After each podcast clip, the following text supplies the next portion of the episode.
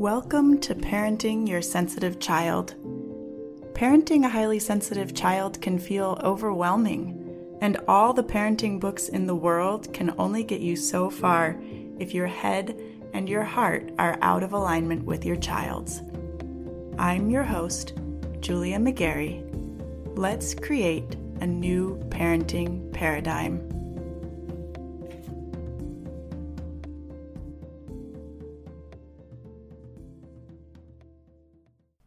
Y'all. Happy Tuesday. Today, the day this podcast is being released, is Tuesday, February 22nd, 2022. So, the day of all twos. And I just think that's fun to think about and think about the possibilities that could exist within any day, but especially today, right? I like to. I like to play with the possibility that there's some magic in the world around us. And when we see numbers line up like that, there's something that just feels a little bit magical about it. So, with all that in mind, today we're going to be talking about something that's not magical but can feel kind of magical when you put it into action. And that is really getting down to the root cause of your child's actions or behaviors and working with them, collaborating with them to problem solve and figure out what they need to move forward. Right? This is really important. When you start putting this into place, you start talking to your child about what is coming up for them, it almost feels magical how much can shift from just doing that. So, I just want you to think about your own actions. As an adult, your actions don't just come out of nowhere. There is always a thought, whether it's conscious or unconscious, and a feeling driving your actions. And when we look at it this way, it gives us a different perspective, a different sense of responsibility in regard to our own actions even when we don't really see what the thought is or we aren't really in touch with what the feeling is that's driving our actions, when we start to look for it, we start to see the connections, right? We can start to have a little bit more agency and take a little bit more responsibility for our own actions if we can figure out where they're coming from. And the same is true for our kids. This connection between their thoughts and their feelings and their actions, it holds true for them too. Our kids' actions or their behaviors don't just come out of nowhere, and the better we get at figuring out what's beneath or behind them, the better we're able to work as a team and figure it out together, problem solve together. Okay? And I really want to give a lot of credit for some of the language that I'm using to Dr. Ross Greene. He's the author of The Explosive Child and also Raising Human Beings. And his entire philosophy, his entire approach is one of collaborative problem solving. So, shout out to Dr. Ross Greene. His work definitely is a strong thread in what I am sharing with you here today. Okay? And from there, before we really dive in, I want to talk a little bit more about what I mean by thoughts. I already noted that thoughts can be conscious or unconscious, but I want to look a little more closely at this. See, our brains are always thinking. They're always working in the background, whether we realize it or not. They're storing memories, putting information together, processing sensory input. They're a piece of our greater nervous system, and they are always processing the input that is coming in from our nervous system. All of our perceptions, everything. So, a thought, as I'm referring to it here, is really just brain activity. So, it might have words you can put to it, or it might just be a recognition that your sweater is too tight.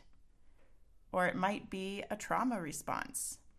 There are a lot of different kinds of thoughts that our brains have, And we're not aware of all of them all of the time. In fact, most of the thinking our brain does, most of the activity of our brain is off our radar. So, keeping that in mind, I want to first look at the unconscious thoughts that your child may be having that are driving their behavior. The unconscious thoughts that are driving our children are often the easiest for us to acknowledge. They're often the ones that we would actually categorize as needs. The need to feel safe and secure, for example. Or it might be a basic bodily need like hunger or sleep or needing to go to the bathroom. So when it seems like a behavior or even a big emotion is coming out of the blue for your child, the first thing you want to check in on is are their basic needs being met? Might this reaction they're having be bigger because they're hungry or tired or cold? These physical needs are things that you can identify quickly and ask them about. Sensitively, of course. I mean, most kids don't appreciate being told that they're tired and they better get to bed. Right? So you want to be sensitive in how you approach it, but you can check in with them and help them solve for any physical needs that might be coming up for them. In the same vein, you can also assess the situation to see if there's anything that might be making them feel unsafe. And if there is, then you can ask yourself how you can help them with that. Are they feeling pressured by other adults, for example? Do they need you to advocate for them? Do they need you to sit with them and hold them for a few minutes to help them get regulated again? And just to be clear, by hold them, I mean something like a consensual hug, not physically restrain them. Okay?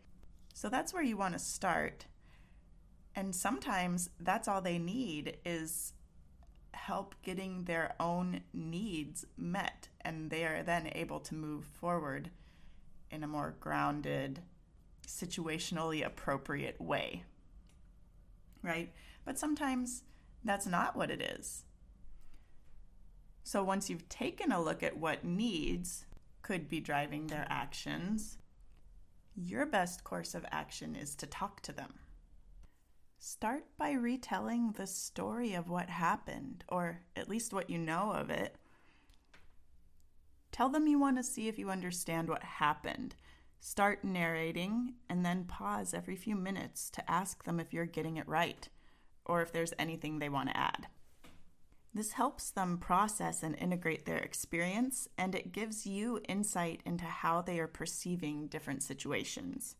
It helps you see what thoughts are driving their experience and understand what they need to move through their emotions. And it helps them understand these things better too. When you can see how they're thinking, you can offer different alternatives as well. Now, I always get asked at this point what if my child doesn't want to talk about it? Well, then you wait. You just hold space for them. You sit with them, or you guide them through their next steps, which might look like this seems hard. I'd love to hear more about what's going on for you when you're ready. Right now, we need to go home, so I'd like to help you to the car. Shall we walk but not talk? Would you like to hold my hand? Let them know you want to talk about it because you want to understand and that you want to help them find a solution that works for everybody. Let them know that they can come to you when they're ready and then give them time. You can circle back if you have to, but give them the space to come to you first. When you do have that conversation, think of yourself as a detective. Your job is to listen and ask questions and gain a better understanding, not to fix it for them. So listen, retell, and ask them if you've got it right. From there, ask yourself if this is a situation where looking at it from a different perspective or offering them a new thought to try on might be helpful. Or is a solution needed? If so, ask them what kind of solution they could come up with. You might be surprised. And if their solution doesn't work for you, acknowledge their effort and let them know you have some questions or concerns. You might say, I really like your idea, and I'm wondering if we could build on it to be sure that it takes everyone involved into consideration. I know your brother was worried about missing his piano lesson. How could we make sure we don't run into that problem in the future? And I want you to be prepared. The most likely scenario with solutions that your child generates is that they will address their own concerns, but not others. So the next step really is to help them expand their thinking and revise their solution to find one that will actually work for everyone involved. Okay, it's not to correct them, just ask them questions to help them consider what other what other perspectives need to be incorporated and what other concerns or needs need to be addressed. Really the big idea I want you to take away from this is to listen actively. Embrace curiosity. Ask them questions. Figure out what they're thinking help them put words to it if you need to, and then ask for their input in determining a solution. If you find yourself trying to decide what's best for them, this is especially important. You will get farther with your child if you use this process. So go forth, try it out, I hope you have a peaceful, calm week, that you're able to make movements in the direction you want to be going with your child, and I will talk to you in the next episode. Do you feel like you're parenting 24 7 and you're still not sure your child is getting what they need? Are you ready to stop parenting reactively and start living in partnership with your sensitive child? Are you ready to reclaim time for yourself and time for your dreams? Then you're going to want to explore coaching with me.